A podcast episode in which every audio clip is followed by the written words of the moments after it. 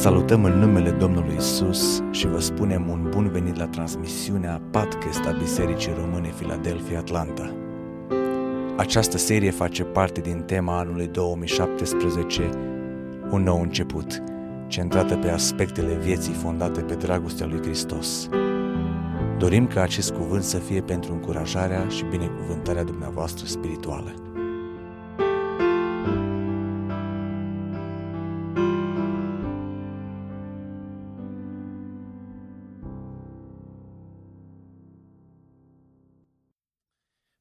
Aveți Scriptura cu dumneavoastră, vă invit să o deschidem împreună la Deuteronom, capitolul 18. Vom citi de la versetul 15 până la versetul 22.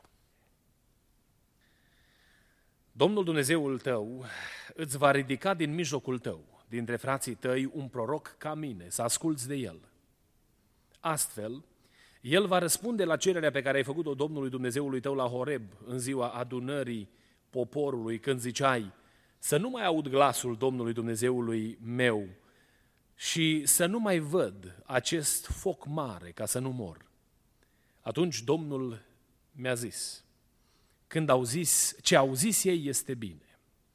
Le voi ridica din mijlocul fraților lor un proroc ca tine.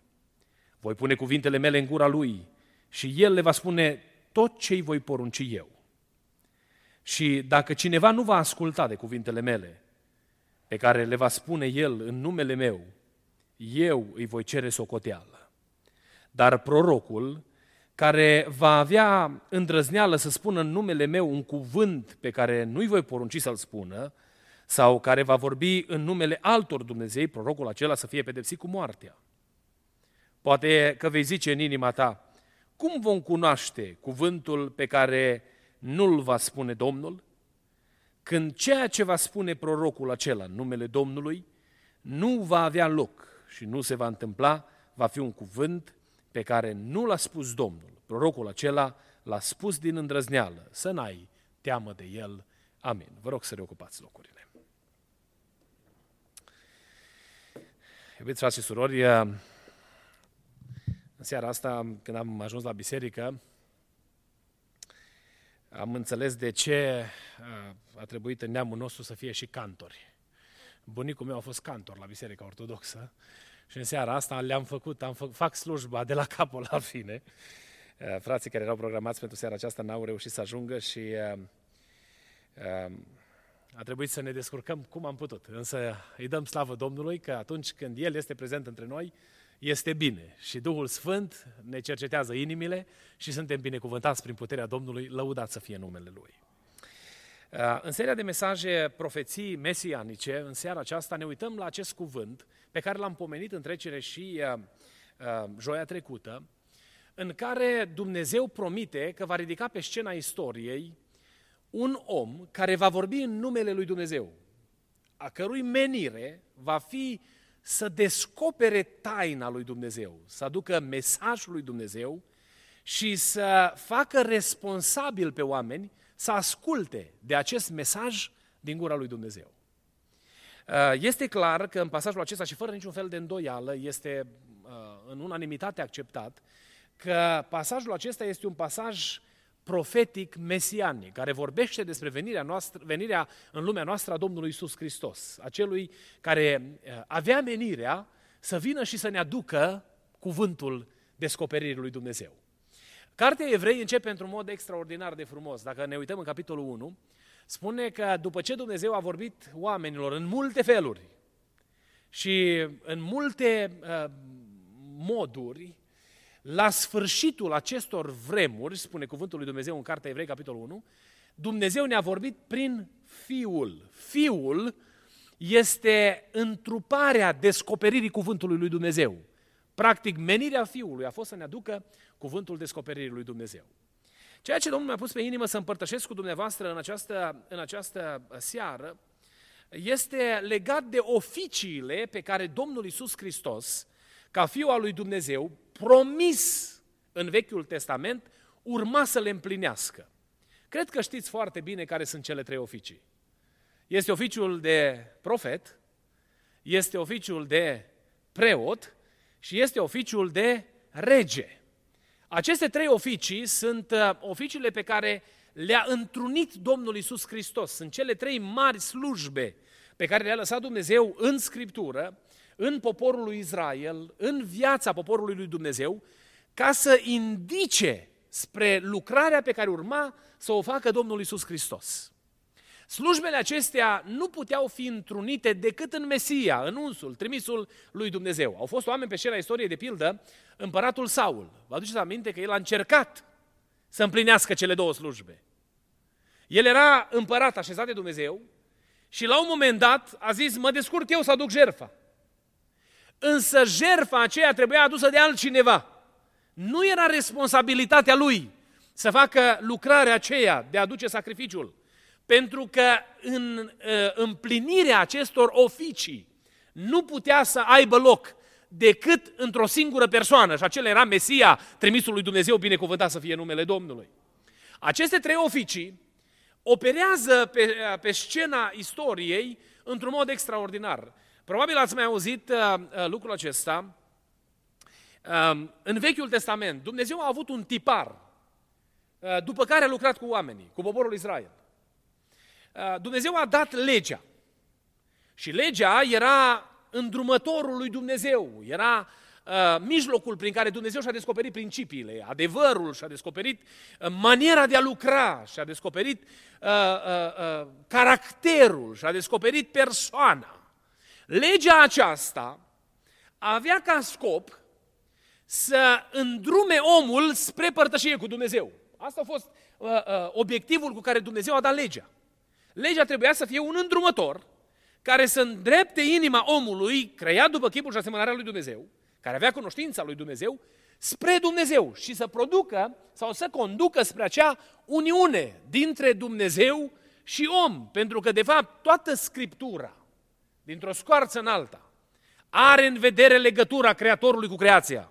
Dacă ne uităm pe paginile Sfintelor Scripturi, Dumnezeu îl creează pe om după chipul și asemănarea lui și apoi transcendent în istorie, adică implicat în mod consecvent în istorie, are dorința de a păstra legătura cu omul pe care l-a creat după chipul și asemănarea lui, pe care nu l-a abandonat, pe care nu l-a, nu l-a lăsat atunci când merita să fie lăsat din, uh, uh, în uitare sau în abandonare. Și vine Dumnezeu și descoperă legea pentru ca prin intermediul legii omul să poată realiza această părtășie cu Dumnezeu. E bine, a venit uh, târziu, mai târziu pe scena istoriei, uh, poporul și-a exprimat dorința să aibă un împărat, să aibă un rege, să aibă un conducător. Menirea conducătorului era să aplice sau să aducă legea lui Dumnezeu pentru ca poporul, ascultând de legea lui Dumnezeu, să fie împărtășit cu Dumnezeu. Asta a fost menirea liderilor pe care Dumnezeu i-a așezat în istoria poporului Israel. Tiparul pe care l-a așezat Dumnezeu este că atunci când liderul pe care Dumnezeu l-a pus să așeze sau să aducă legea lui Dumnezeu, care să aducă oamenii la Dumnezeu, nu își făcea datoria, nu își împlinea responsabilitatea, Dumnezeu trimea, trimitea profetul, care avea exact aceeași menire, să aducă în atenție legea lui Dumnezeu, pentru ca oamenii să poată să aibă părtășie cu Dumnezeu. Și uitați-vă pe paginile Sfintelor Scripturi, tiparul acesta se repetă în istoria lui Israel. Este Samuel, care Dumnezeu, prin care Dumnezeu vorbește, dar ceea ce descoperă Dumnezeu era ascultarea de legea lui Dumnezeu, revelată prin Moise și uh, chemarea lui Dumnezeu în mod constant pentru poporul Israel să asculte de, de legea lui Dumnezeu. Uh, ne uităm apoi la, la profeții mici, profeții mari, profeții mici, cum îi categorisim noi, că ei au fost toți deopotrivă, profeța lui Dumnezeu. Au fost, cred că uh, clasificarea în timpurii și târzii este mai corectă decât prorocii mari și mici. Uh, dacă ne uităm pe paginile Sfintelor Scripturii, Isaia, Eremia, Daniel, Obadia, Mica, toți îndreaptă inima poporului spre Dumnezeu, spre legea lui Dumnezeu, pentru ca prin lege să ajungi să ai părtășie cu Dumnezeu. Când poporul nu asculta de proroc, știți care era următoarea fază pe care o îngăduia Dumnezeu? Pedeapsa. Care era scopul pedepsei? E foarte interesant tiparul acesta pentru cei care iubiți Scriptura și vă place să studiați. E o temă frumoasă de studiu în Vechiul Testament. Să vedeți tiparul acesta al lui Dumnezeu în diferite etape ale istoriei. Când poporul nu mai asculta de glasul lui Dumnezeu, venea pedeapsa. Pe vremea lui Moise a venit foc din cer. Pe vremea celorlalți era robia. Cele uh, câteva seturi de robie pe care Dumnezeu le-a, încerc, le-a îngăduit în viața poporului Israel, pentru ca prin robie poporul de fapt să fie adus tot la ascultare de legea lui Dumnezeu. Pentru că inima lui Dumnezeu era ca poporul să aibă părtășie cu el. Ei bine, în toată ecuația aceasta, Dumnezeu privește peste veacuri și aduce pe scena istoriei pe Iisus Hristos. Scopul venirii în lumea noastră a lui Iisus Hristos, știți care a fost? E declarat în ultimul verset din, din Vechiul Testament. Să întoarcă inima copiilor spre părinți și inima, părinților, inima părinților spre copii și inima copiilor spre părinții lor, ca să nu lovesc țara cu blestem. Adică pentru a se produce acea uniune, părtășie cu Dumnezeu și să nu vină mânia sau blestemul lui Dumnezeu peste oameni. Ăsta a fost scopul venirii în lumea noastră a lui Isus Hristos. Și iată că în Domnul Isus Hristos vom vedea, se întâlnesc cele trei oficii. Uh, mi-am notat aici că Hristos împlinește aceste trei slujbe în modul următor. Ca profet, El ni-l revelează, ni-l descoperă pe Dumnezeu și ne vestește cuvintele lui Dumnezeu. Ca preot, el aduce jertfă lui Dumnezeu în locul nostru și ca rege, el domnește peste biserică și peste univers. În felul acesta se împlinesc cele trei oficii în viața Domnului Isus Hristos. Însă scopul rămâne același. Aducerea oamenilor în părtășia cu Dumnezeu. Haideți să ne uităm pe scurt în viața Domnului Isus Hristos și să vedem cum s-a împlinit, cum s-au împlinit aceste, aceste uh, roluri pe care El le-a avut, aceste oficii.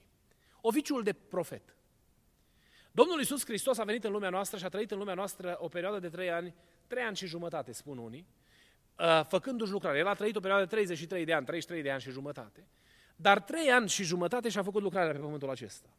Și a ales dintre oameni 12 apostoli, 12 ucenici, în care a investit caracterul lui, a investit viața lui a investit autoritatea și puterea pe care el a primit-o de la Dumnezeu.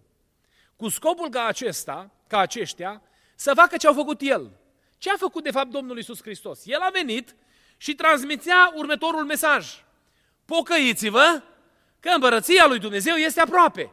Ăsta a fost mesajul pe care l-a dus Domnul Isus Hristos, care de fapt este Evanghelia cuvântului Dumnezeu. Sublineam și, sublineam și uh, duminică dimineața și um, doresc din toată inima să fi înțeles esența uh, cuvântului de predică de duminică dimineața. Pentru că totul în viață pleacă de la înțelegerea Evangheliei. Dacă înțelegem mesajul Evangheliei, viața noastră este revoluționată. Primim abilitatea de a ne lupta împotriva păcatului, primim puterea de a ne relaționa corect unii cu alții și primim puterea de a ne închina lui Dumnezeu, așa cum așteaptă Dumnezeu. Când suntem așezați pe temelia pe care a pus-o Dumnezeu, care este Evanghelia, cuvântul descoperirii lui Dumnezeu. Ce frumos spune aici, în contextul acesta al prorocului, și de lucrarea de prorocie. Cuvântul lui Dumnezeu este o, o instruire constantă. Atâți oameni se rătăcesc că nu se duc la cuvântul lui Dumnezeu. Scopul Domnului Isus Hristos în lucrarea lui de profet a fost să ne descopere inima lui Dumnezeu. Și dacă ne uităm în relatările din Noul Testament, el s-a ocupat de oameni și i-a învățat pe aceștia, ne-a învățat pe noi cum se stă în relație cu Dumnezeu. El propovăduia verbal cuvântul și îl împlinea prin fapta pe care o făcea. Ne-a arătat Domnul Iisus Hristos că Dumnezeu așteaptă de la noi să trăim o viață a compasiunii unii față de ceilalți. Era, el transmitea de fapt mesajul, cum să ne raportăm unii la alții. Cu milă, cu iubire, cu îngăduință, cu dragoste.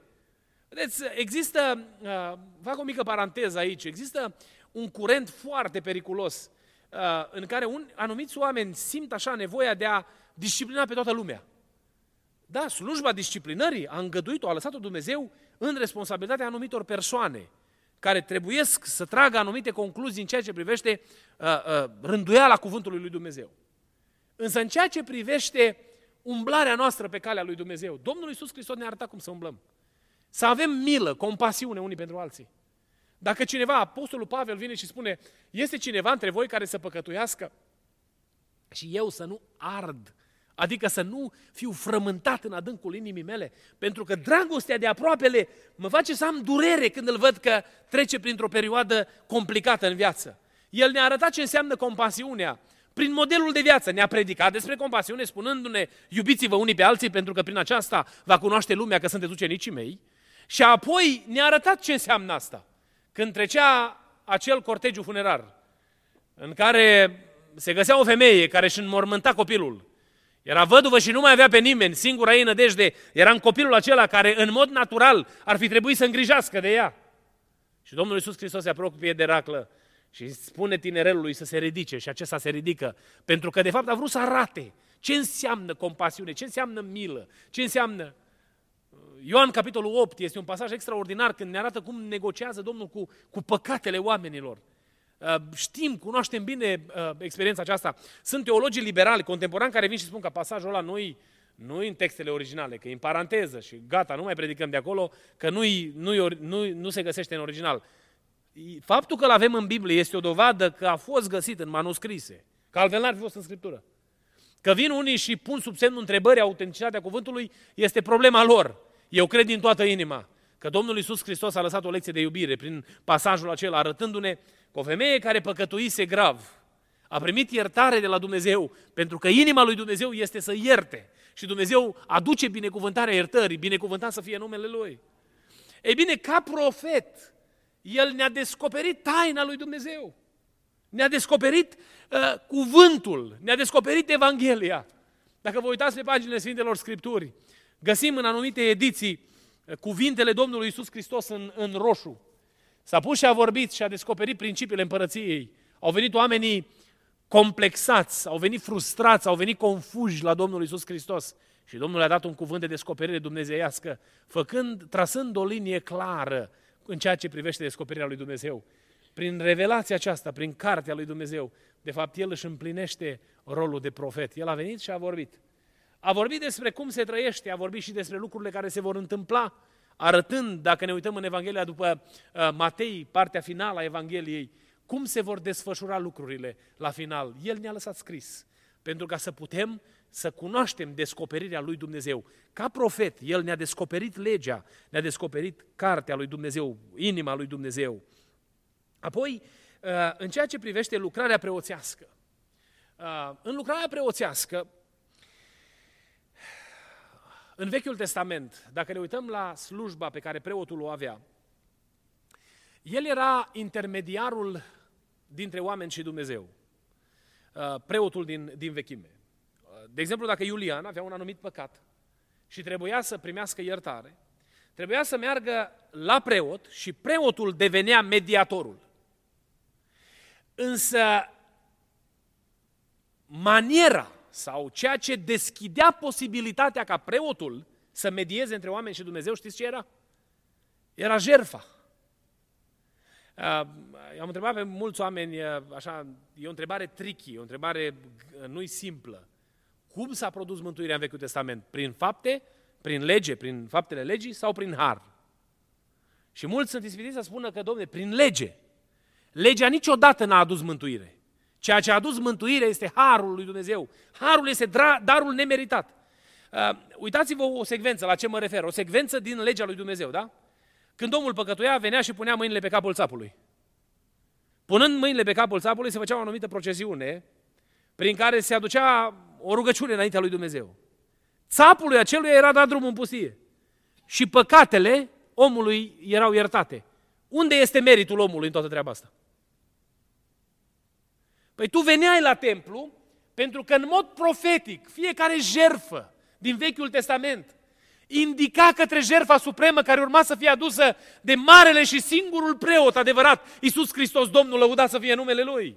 Cartea evrei îl descrie atât de frumos, într-o lumină și o splendoare extraordinară, arătându-ne-l ca mare preot, care s-a dus în Sfânta Sfintelor înaintea lui Dumnezeu, nu cu sângele animalelor, nu s-a dus să le ia țapul lui Hazazel sau să ia alte animale, alți miei sau alți porumbei sau alte animale care au fost sacrificate, ci cu propriul sânge a intrat în locul prezenței lui Dumnezeu și a produs ispășirea tuturor păcatelor noastre, binecuvântat să fie numele Lui.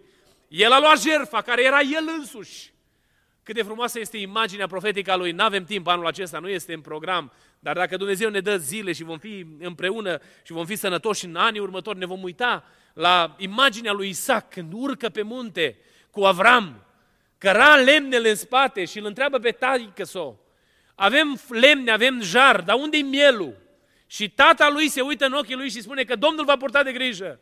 Este imaginea urcării Golgotei de către Domnul Isus Hristos, care s-a dus la Golgota și urma să aducă El sacrificiul suprem, pentru că era jerfa perfectă înaintea lui Dumnezeu, binecuvântat să fie numele Domnului. În capacitatea lui de preot se aduce pe sine jerfă pentru păcatele oamenilor. Preoții din Vechiul Testament foloseau metoda lui Dumnezeu, care era jerfa.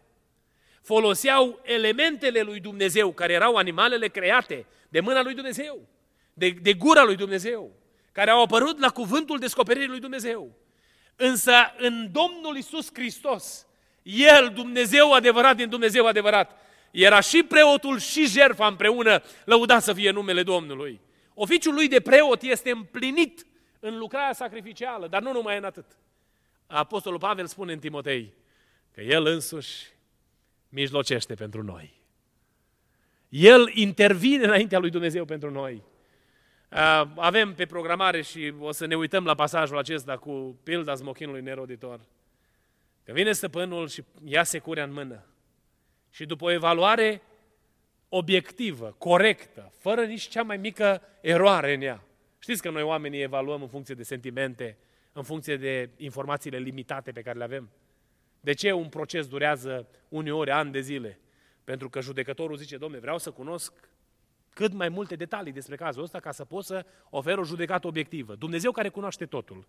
În pilda aceea este ilustrat ca cel care vine lângă copac, cu securea gata să-l taie, și vine mediatorul și spune, mai lasă-l. Mai lasă-l și anul acesta, că poate va aduce rod. Ei bine, lucrarea pe care o face Hristos pentru noi este aceasta. Niciunul dintre noi n-am meritat slava lui Dumnezeu. N-am meritat să fim aici. Dar vine Iisus Hristos și când mânia lui Dumnezeu este justificat să se manifeste împotriva lui Iulian, stă Hristos între mine și Dumnezeu și spune, mai lasă-l. Am să lucrez la el, am să-i modelez inima, am să insist până în ziua în care va fi copleșit de dragostea mea și dragostea asta a lui Dumnezeu îl va chema la pocăință. Uh, descoperirea măreției și uh, iubirii lui Hristos stă în puterea iubirii lui. Pentru că omul, când înțelege dragostea lui Dumnezeu, capitulează la picioarele crucii. Nu știu cum a fost în cazul dumneavoastră, dar în momentul în care Dumnezeu a atins inima mea, primul lucru pe care l-a făcut Dumnezeu a operat la nivelul minții și am realizat că sunt păcătos. Dar nu asta a fost minunea mare, ci lucru care a declanșat apropierea mea de Dumnezeu a fost să văd că în ciuda tuturor păcatelor pe care le am, dragostea lui Dumnezeu îmi dă șansa să mă împac cu Dumnezeu. Să pot să-i spun lui Dumnezeu, iartă-mă și păcatele mele să fie iertate. Și am capitulat în fața lui Hristos și am zis, Doamne, vreau să fiu al Tău pentru tot restul vieții mele. Împotriva tuturor lucrurilor rele, faptelor mizerabile pe care diavolul le-a îngrămădit asupra mea. Vreau să mă dăruiesc Ție. Iartă-mă și am trăit bucuria iertării. Nu este sentiment în lumea aceasta care poate să egaleze bucuria iertării. Noi cântăm despre bucuria mântuirii. Cântăm despre și facem declarații înaintea lui Dumnezeu, spunându lui Dumnezeu cât de mult îi mulțumim pentru iubirea Lui. Pentru că iubirea Lui ne-a străpuns și dragostea Lui ne-a copleșit. Pentru că am înțeles îndurarea pe care El ne-o arată și aceasta a declanșat o bucurie care nu poate fi egalată de nimic. E o bucurie care ne motivează să umblăm în viața de fiecare zi, până în ziua în care ne vom înfățișa înaintea Domnului în văzduh. Asta ne ține în picioare. E ceva puternic pe care l-a așezat Dumnezeu în noi și aceasta ne ține până la capăt. Și un ultim lucru pe care aș vrea să-l subliniem este că Domnul Isus Hristos este revelat pe sine sau este revelat în Vechiul Testament, s-a revelat pe sine ca și rege. El domnește. Împărăția lui nu este din lumea aceasta. A încercat Pilat în dialogul pe care l-a avut cu el înainte de răstignire să afle care sunt hotarele împărăției lui. Și probabil că s-ar fi bucurat să spună că de la coordonata 107.5320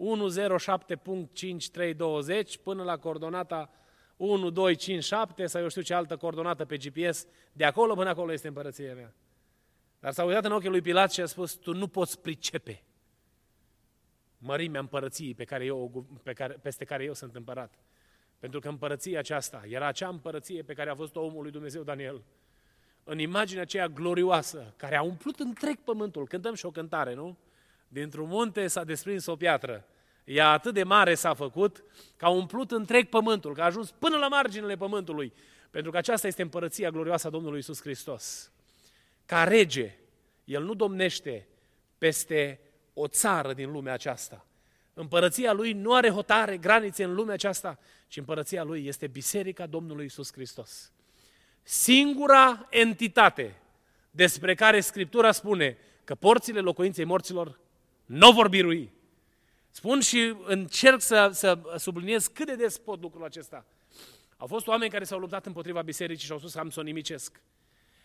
Am slujit într-o anumită biserică odată și îmi mărturiseau frații de acolo din loc că cineva a afirmat despre biserica lor că era o bisericuță mică, număra câțiva oameni și spunea că vor pune placaje în geamuri și se va, se va alege praful de, de, de locul acela.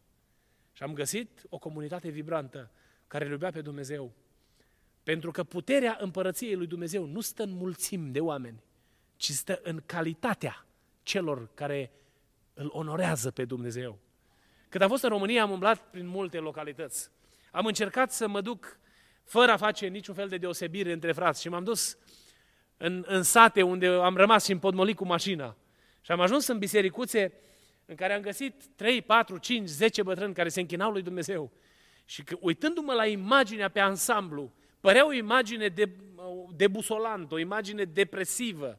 Să vezi numai, domne, doi, trei oameni care se închină. Dar în spatele acelei imagini, dacă te ridicai deasupra și te uitai, unde a ajuns mâna lui Dumnezeu cu harul mântuirii și cum Dumnezeu îi caută pe toți oamenii și dragostea lui cum ajunge până la marginile pământului, așa cum spune cuvântul lui Dumnezeu. Când am fost în Africa, am ajuns pe niște dealuri, uh, mergem de obicei acolo, sunt un trib de pigmei care au locuit prin, prin pădure, tribul Batua se numește. Au locuit în pădure ani de zile.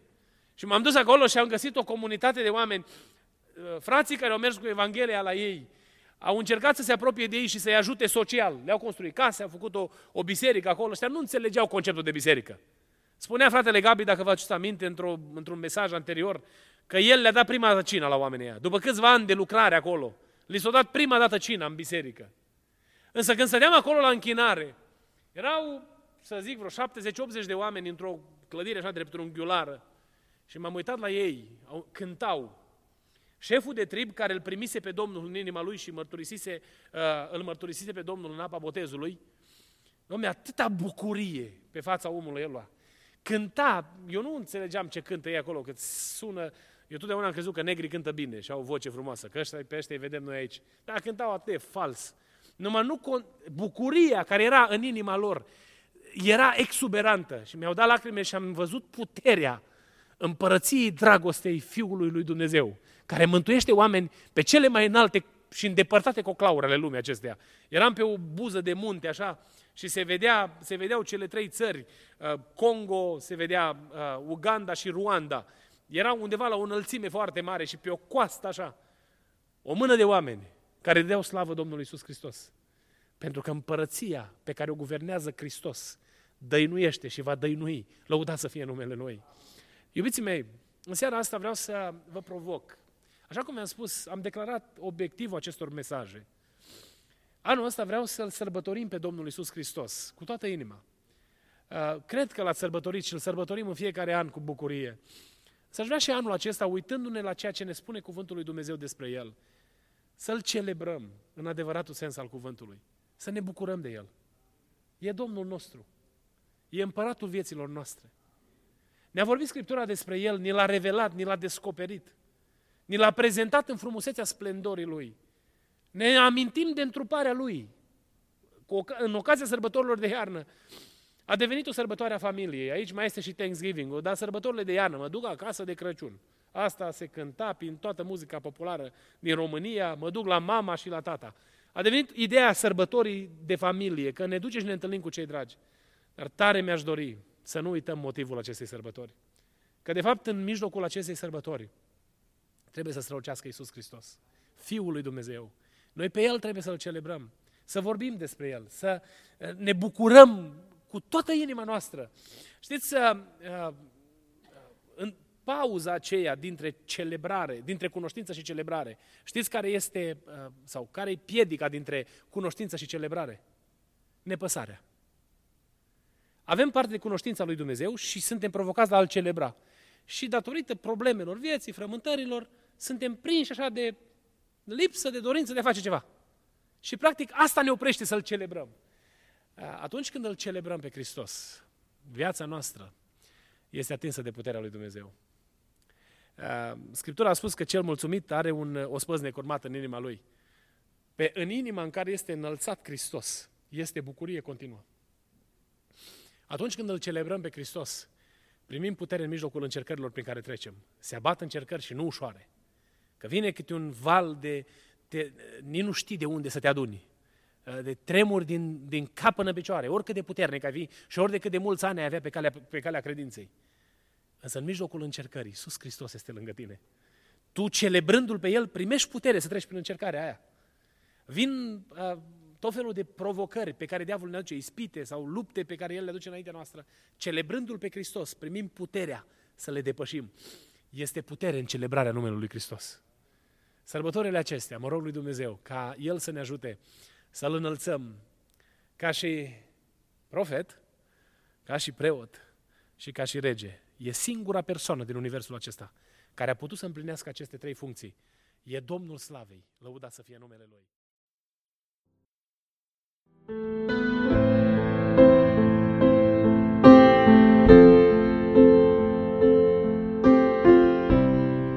Vă mulțumim pentru că ați ascultat mesajul acestei săptămâni și ne rugăm ca Domnul să vă umple inimile de încurajare și speranțe noi.